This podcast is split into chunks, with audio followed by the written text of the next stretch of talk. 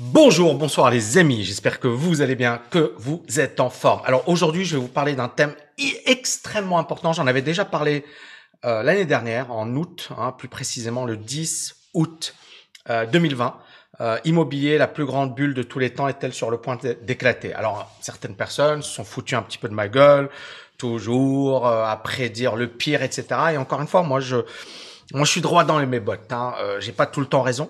Parfois, je me plante complètement. Et parfois, bien évidemment, bah, euh, j'ai de bons euh, pronostics. Et euh, je tiens juste à rappeler que depuis 2009-2010, et vous pourrez retrouver ça dans les archives hein, sur YouTube, hein, parce qu'il y a des vidéos. je faisais partie des gens qui disaient la baisse elle est derrière nous et on va participer à un marché haussier. Et, euh, et puis en 2014, on a eu euh, les Jim Rogers, les George Soros qui vous disaient c'est la fin du monde, il faut tout vendre. Et moi je disais il faut pas paniquer. Et je l'avais même dit à mes étudiants. Donc depuis 2009-2010, je dirais que je suis un haussier. Euh, L'année dernière, durant le Covid, euh, en 2020, euh, c'est vrai que là, je me suis dit, c'est peut-être le moment où euh, ça va se retourner. Puis quand j'ai vu les Tesla et compagnie remonter alors que les nouvelles étaient catastrophiques, c'est là où je me suis dit, il y a quelque chose euh, qui nous échappe. Et bien évidemment, j'avais pas anticipé la hausse qu'on allait avoir aujourd'hui pour des raisons évidentes. personne ne l'a anticipé. Je pense que c'est du délire, mais je voyais bien que les valeurs technologiques étaient bien plus puissantes que les autres valeurs, qui n'ont pas forcément, qui ont, qui ont performé, mais euh, voilà, certaines valeurs sont, sont restées quand même en deçà de, euh, de, de, de, la performance globale du marché. Mais l'année dernière, je vais parler justement de la, la, la bulle immobilière euh, en Chine.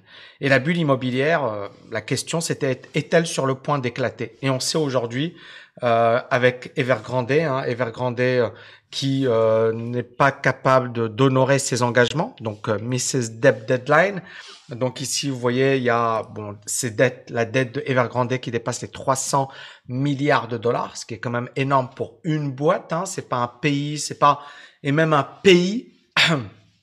il y a des pays qui ne font pas 100 milliards euh, de PIB, qui ne font pas 50 milliards de PIB. Donc c'est juste pour vous dire l'importance de la dette de Evergrande.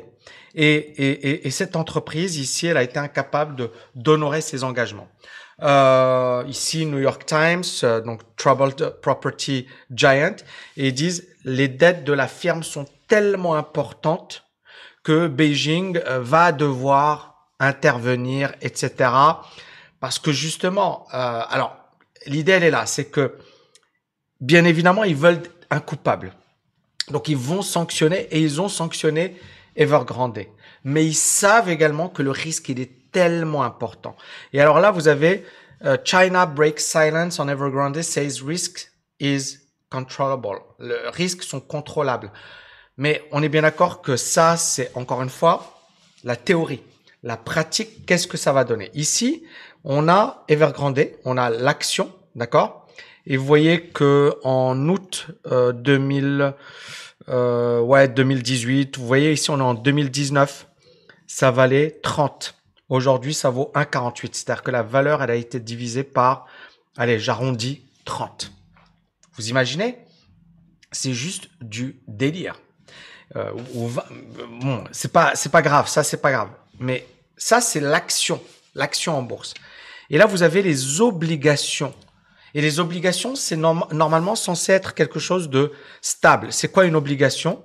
C'est euh, une entreprise qui va, et, et, là ça va être très très important pour le reste de la vidéo. Il y a deux moyens de se financer. Il y a ce que l'on appelle le crédit bancaire, d'accord? Donc je vais auprès d'une banque et je lui demande de me prêter de l'argent. Ça c'est pour une. Mais les entreprises peuvent également, et ça s'appelle effectivement la finance intermédiaire, c'est-à-dire qu'on passe par un établissement de crédit pour financer ses projets d'investissement, d'accord? Et donc finance intermédiaire.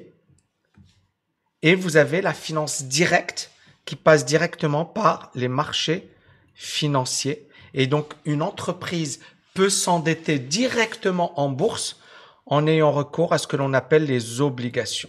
D'accord? Et ça s'appelle la finance directe. Pourquoi la finance directe? Parce qu'elle n'a pas besoin de banque. Elle passe directement sur les marchés financiers. Alors, retenez bien ces définitions, c'est très important. Et donc ici, normalement, les obligations sont censées être quelque chose de sûr. C'est-à-dire qu'une entreprise, si elle a des, des, des, des, voilà, des créances, ou elle a une dette, pardon, elle est obligée de rembourser d'abord les, prêteurs, bien évidemment l'État, euh, etc. Mais d'abord les prêteurs et les actionnaires arrivent à la fin. D'accord? Donc d'abord, les, les gens qui ont acheté des obligations d'une entreprise sont prioritaires. Mais ici, on s'aperçoit que l'obligation, vous voyez, elle était aux alentours des 100. Donc ici, on était en décembre de l'année dernière. Et là, ça vaut 20, c'est-à-dire que ça a été divisé par 5 ou 4, voilà, si, ouais, 5, si c'est à 20 ça a été divisé par 5. Et là, c'est les obligations au taux de 5,9%, 7%, ça vaut quasiment que dalle. Donc les gens qui ont acheté des obligations par là, ils ont quasiment tout perdu. Idem pour l'action. Donc, ici, ça permet de parler un peu du contexte. Cette bulle immobilière, euh, j'en avais déjà parlé donc ici hein, l'année dernière. Et cette bulle immobilière, elle représenterait 52 000 milliards de dollars. Oui, 52 000 milliards de dollars. Le PIB français, hein, il y a beaucoup de gens qui disent ouais mais c'est pas le PIB, le patrimoine des Français, de tous les Français, on parle de, je pense, un 14 000 milliards. Vous pourrez me corriger si, si je me trompe. 14 000, 15 000 milliards de je pense, de, dollars ou d'euros, peu importe. D'accord? C'est le patrimoine des Français, l'un des pays les plus riches au monde. Et là, la Chine, la bulle immobilière, elle pèse 52 000 milliards de dollars. C'est juste pour vous donner un ordre d'idée. Mais le PIB français, il est autour de 2400 euh, milliards de dollars. Et ça, bon, je m'en mêle les pinceaux avec le dollar et l'euro, mais peu importe. D'accord? Donc, ça montre un peu l'importance de cette bulle immobilière. C'est juste du délire. Et donc, pourquoi On va revenir sur le commencement. Tout d'abord, pourquoi on a une telle bulle immobilière en Chine? Qu'est-ce qui explique finalement que la bulle immobilière soit aussi importante bah, Il faut savoir que, bon, l'année dernière, j'avais parlé bien évidemment de ça, mais en Chine, la Chine est un pays qui est quand même très réglementé. Et pour un investisseur chinois, c'est très difficile d'investir sur la bourse américaine, d'avoir des dollars et compagnie. Donc, comme pour un investisseur chinois, c'est quasiment impossible d'investir à l'étranger, hormis les grandes fortunes et, autres. Donc, euh, bah, il n'y a pas beaucoup d'alternatives. La deuxième chose, c'est que les rendements bancaires sont faibles. D'accord? Ils sont beaucoup moins importants que voilà que l'immobilier et, et autres. Et enfin, les marchés boursiers chinois sont très faibles. Il faut savoir que la bourse américaine, c'est plus de 50% de la capitalisation boursière mondiale. Les États-Unis représentent le gros des marchés financiers internationaux. C'est la place boursière dominante et les États-Unis ont une culture des marchés financiers. C'est pas le cas encore en Chine. Donc, marché boursier faible, impossibilité d'investir à l'étranger, rendement bancaire faible. Et donc, à partir de là, beaucoup de gens se sont dit l'immobilier, c'est le meilleur investissement, c'est rassurant, c'est la pierre, et tout le monde leur a dit, il faut absolument investir sur l'immobilier. Et donc, c'est ce qui explique pourquoi la promotion immobilière a pris une ampleur inégalée en Chine. C'est-à-dire que, et vous voyez, ça c'est le titre du Wall Street Journal, la bulle à 52 000 milliards de dollars, et on a un boom euh, immobilier inégalé dans l'histoire économique. Même les États-Unis n'ont pas eu quelque chose d'aussi important. Et donc Evergrande, hein, on l'a vu, mais Evergrande, il faut savoir que c'est bien plus important que les promoteurs américains. Que le neuf en Chine représente 75% des ventes, alors que aux États-Unis, ça représente 19%. Encore une fois, vous allez comprendre pourquoi je vous sors ces chiffres. Que les préventes dans le neuf, hein, ce que l'on appelle à Dubaï, par exemple, le off-plan, c'est-à-dire on te vend quelque chose qui n'a pas encore été produit. Donc c'est ça une prévente. Donc on te dit voilà le plan, voilà ce que tu vas avoir et tu payes aujourd'hui. Et donc les préventes sont clés dans ce secteur parce que encore une fois, on revient sur la Chine, 75% des ventes, c'est dans du neuf. Et donc, les prix, pourquoi ils montent? Parce que comme ça grimpe, de plus en plus d'acheteurs se disent ça vaut le coup d'investir, ils achètent et ça continue de faire grimper. C'est comme en bourse, c'est comme pour les cryptos. Plus ça monte, plus les gens se disent waouh, c'est l'opportunité, il faut pas que je la rate. Plus ils achètent, plus ça continue de monter. Et donc ça permet de comprendre pourquoi l'immobilier a atteint des proportions indécentes. Impossibilité d'investir à l'étranger, les rendements bancaires qui sont faibles, les marchés financiers chinois qui sont faibles. Et donc à partir de là, il n'y a pas d'alternative, il faut investir dans l'immobilier. Et donc là, les boîtes chinoises ont beaucoup emprunté. Et euh, on appelle les junk bonds, ce sont effectivement des obligations euh, ou des obligations de basse qualité. Et les taux d'intérêt des junk bonds en Chine, donc c'est les obligations généralement émises par les entreprises, sont sur des plus hauts niveaux sur 10 ans. On parle de 20%, sachant que l'inflation en Chine n'est pas, euh, c'est pas la Turquie, d'accord? Et là, vous avez euh, Bloomberg Capital High Yield Index, donc au niveau mondial. Et pour les pays émergents, regardez, c'est très très faible. Mais en Chine, les taux des obligations sont extrêmement élevés. Ça veut dire quoi concrètement? Ça veut dire que ces boîtes chinoises, pour emprunter, auparavant elles pouvaient emprunter aux alentours des 8%, 7%. Aujourd'hui, c'est 20%. Pourquoi? Parce que tout le monde a peur et personne ne veut investir dans ces boîtes. Donc on voit que le risque devient très important, même pour le commun des investisseurs chinois. Donc, on a bien compris le contexte. Maintenant, euh, l'immobilier, beaucoup de ventes dans le neuf, beaucoup de pré-ventes.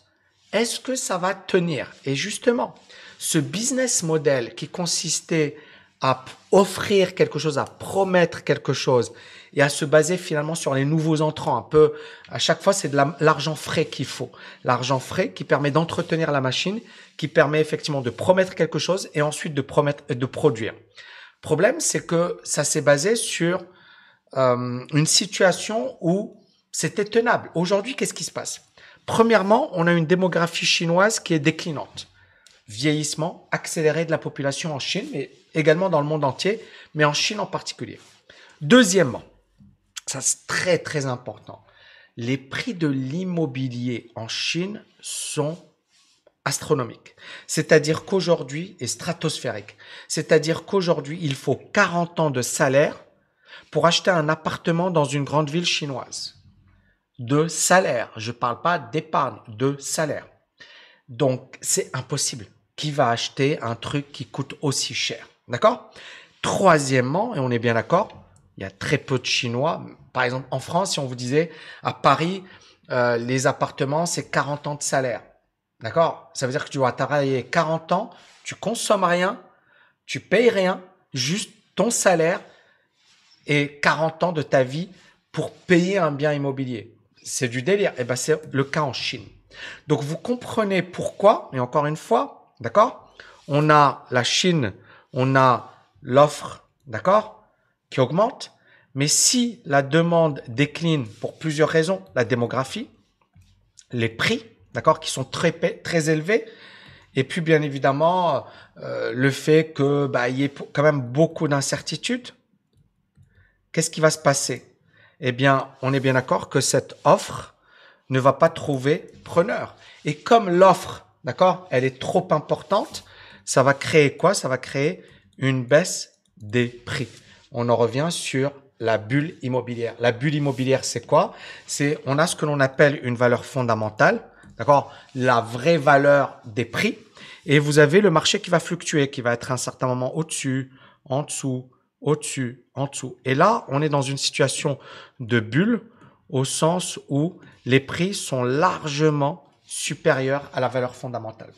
Et c'est un peu le cas en Chine aujourd'hui. Si on est dans une situation où les prix sont exorbitants par rapport à ce que peuvent se permettre les gens d'acheter. Donc, ici, vous avez effectivement quelque chose de euh, très intéressant.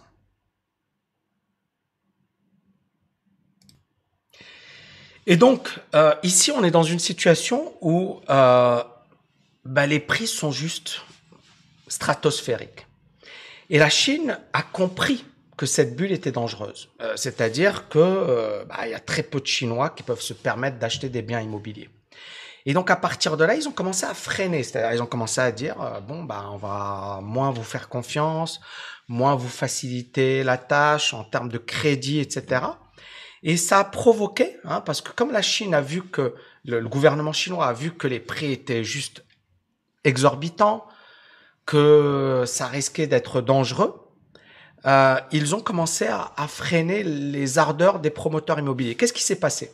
Ben, Les ventes des 100 plus grandes boîtes du secteur ont plongé de 36% sur un an, selon le China Real Estate Index. Le problème, il est que ce secteur est très endetté. La dette de ce secteur, on l'a vu, Evergrande, c'est 300 milliards de dollars. Donc, on en revient à ça. Si on a cette situation concrète où euh, l'offre, d'accord, normalement, elle continue d'augmenter. Sauf que le gouvernement chinois, il a commencé à freiner, etc. Qu'est-ce qui s'est passé? On a eu une forte baisse de la demande. Donc ça veut dire quoi? Ça veut dire que pour les promoteurs chinois, une baisse du chiffre d'affaires, une baisse des bénéfices, d'accord?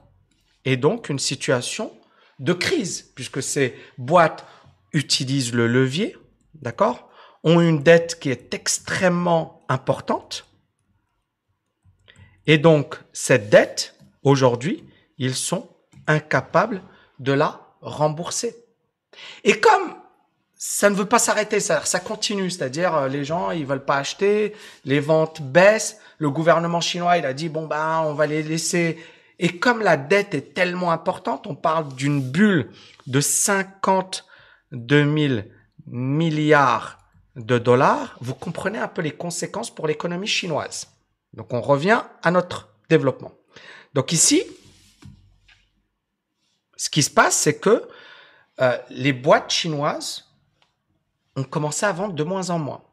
Et ce secteur, il est très endetté. Et donc, comment rembourser tes dettes si tu gagnes moins d'argent et si tu vends moins? Est-ce que vous comprenez le truc? Et donc, vous voyez ici, China home sales are falling sharply. Les ventes de maisons chinoises baissent fortement. Vous avez également ici, regardez, les ventes qui baissent fortement. Et donc, la question, hein, est-ce que la plus grande bulle immobilière de tous les temps est-elle sur le point d'éclater? En tous les cas, les cours prouvent que ça a déjà démarré depuis l'année dernière. Encore une fois, ce papier, euh, quand je l'avais publié, cette vidéo, quand je l'avais publié en août 2020, c'était le début. Donc, on a déjà, je pense, euh, les résultats sont là avec Evergrande. Ça s'est effondré. Les obligations se sont effondrées, mais il y a pire. Et c'est là où, attention, on n'en est qu'au début. Euh, le marché est saturé, on l'a compris. Les Chinois sont incapables d'acheter. Et donc, ces boîtes immobilières qui ont vendu, vendu, vendu, aujourd'hui, elles ne peuvent plus vendre. Donc, elles ne peuvent plus honorer leurs engagements, elles ne peuvent plus rembourser leurs créanciers. Donc, il y a un gros problème. Maintenant, le marché immobilier chinois au-delà d'Evergrande, il a une dette de 5 000 milliards de dollars. D'accord 5 000 milliards de dollars. C'est super important. C'est deux fois le PIB français. D'accord? C'est fou. Et le gros de la dette, et c'est là où, rappelez-vous de cette définition, je vous ai fait cette comparaison. Les deux manières de se financer. La finance directe, on se finance directement sur les marchés financiers. Et la finance indirecte, c'est-à-dire on se finance auprès des banques. Et donc, à votre avis, est-ce que le gros du financement des boîtes immobilières chinoises, c'est par les obligations ou par les banques? Eh bien, la réponse est là. Le gros de la dette est financé par les banques. Est-ce que vous commencez à comprendre là où je voulais en venir? C'est-à-dire que les obligations sont déjà effondrées. Ça, c'est Evergrande, c'est l'effondrement. D'accord? Les actions se sont effondrées. Ça, c'est ce que l'on appelle la finance directe. Donc, soit on émet des actions et les actionnaires prennent une part de risque Quand ça se passe bien, génial. Quand ça se passe mal, ben, ils perdent leur argent. C'est un actionnaire. Et là, ce sont des gens qui vont, ou des institutions qui vont prêter à Evergrande sur les marchés financiers. La finance directe. Mais le gros du financement, il se fait par les banques. Ça veut dire quoi? Ça veut dire que les banques ont plein de crédits qui vont finalement tomber à l'eau. Or, les banques, c'est un rouage essentiel dans une économie.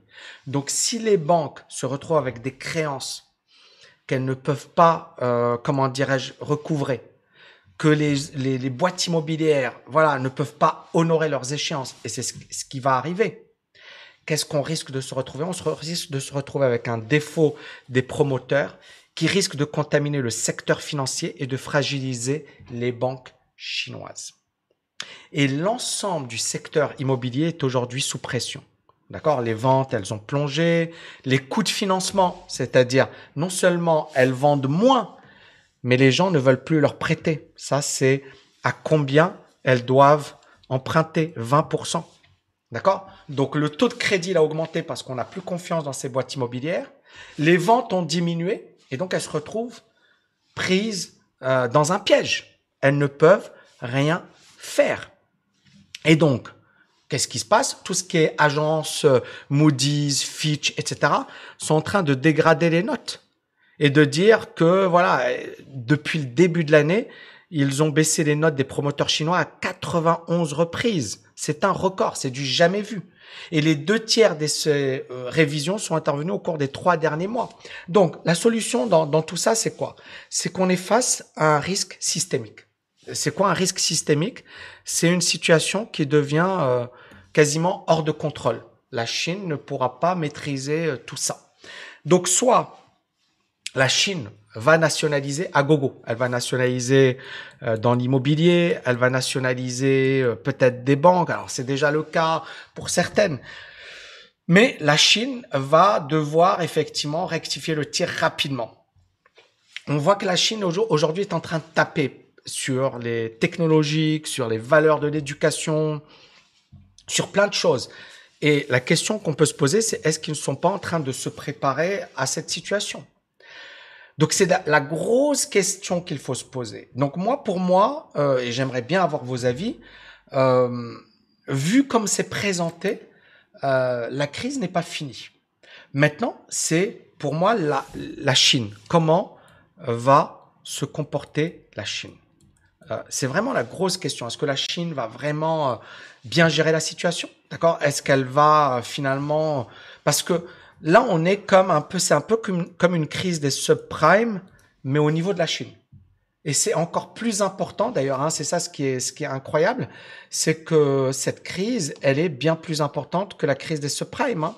C'est-à-dire que l'ampleur du marché immobilier chinois, de, et c'est ce que j'avais dit un petit peu ici, hein, c'est que on est en train de vivre, et dans cette vidéo, je disais que c'était encore plus important, vous voyez ici, China is investing more in residential real estate than the US did before the 2008 financial crisis. Je traduis, la Chine aujourd'hui est en train d'investir dans l'immobilier résidentiel encore plus que ce qu'ont fait les États-Unis durant la crise, avant la crise de 2008, la crise des subprimes.